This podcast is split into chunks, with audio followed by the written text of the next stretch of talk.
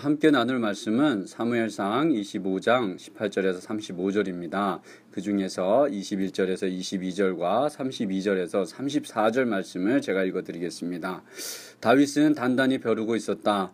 내가 저 광야에서 그에게 속한 것은 무엇이든지 지켜주어 그의 모든 재산 가운데서 아무것도 잃어버리지 않도록 하였으나 그것이 모두 헛일이었다. 그는 나에게 선을 악으로 갚았다.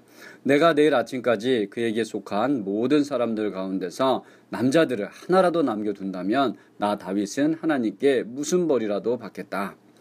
다윗이 아비가일에게 말하였다. 주 이스라엘의 하나님이 오늘 그대를 보내어 이렇게 만나게 하여 주셨으니 주께 찬양을 드리오. 내가 오늘 사람을 죽이거나 나의 손으로 직접 원수를 갚지 않도록 그대가 나를 지켜주었으니 슬기롭게 권만하여 준 그대에게도 감사하오. 하나님이 그대에게 복을 베풀어 주시기를 바라오. 그대에게 아무런 해도 입히지 못하도록 나를 막아주신 주 이스라엘의 하나님이 확실히 살아계심을 두고 분명하게 말하지만 그대가 급히 와서 이렇게 나를 맞이하지 않았더라면 나발의 집안에는 내일 아침이 밝을 때까지 남자는 하나도 살아남지 못할 뻔하였소. 아멘. 오늘 본문을 정리하면 다음과 같습니다. 남편인 나발이 다윗의 부하들에게 행한 무리한 일들에 대해 하인에게 모두 들은 아비가일은 아주 서둘러서 먹을 것을 충분히 챙긴 후 다윗에게로 향했습니다. 한편 나발이 자신에게 한 무례하고 오만한 행동에 대하여 자신의 부하들로부터 전해 들은 다윗은 나발에게 아주 화가 났습니다. 그리고 아침 일찍 부하들과 쳐들어가서 남자들을 하나도 남겨두지 않겠다고 마음먹었습니다.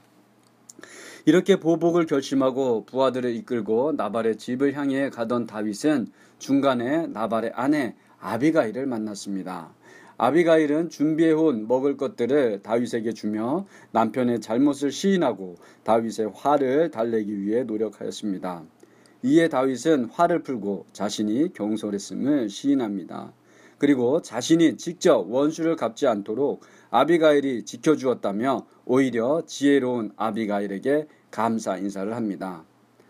좀 전에 살펴보았듯이 나발의 행동에 화가 난 다윗은 여느 사람과 다르지 않게 그에게 복수를 하려고 달려가고 있습니다. 그런데 아비가일의 말을 들어보니 자신이 경솔했다는 것을 깨닫게 됩니다.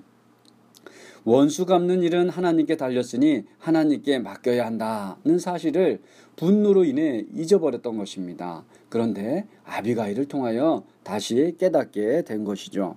34절에서 다윗은 이런 아비가일이 자신을 일깨워 준 그 사실에 대하여 감사하며 또한 아비가일을 축복하고 있습니다.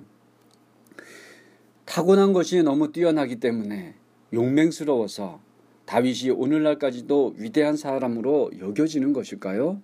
아닙니다. 다윗도 우리와 똑같이 부족하고 또 실수하고 잘못을 저지르고 그런 연약한 사람입니다. 다윗도 우리와 다르지 않습니다. 그런데 그 해결 방법이 우리와 다르다는 것이죠.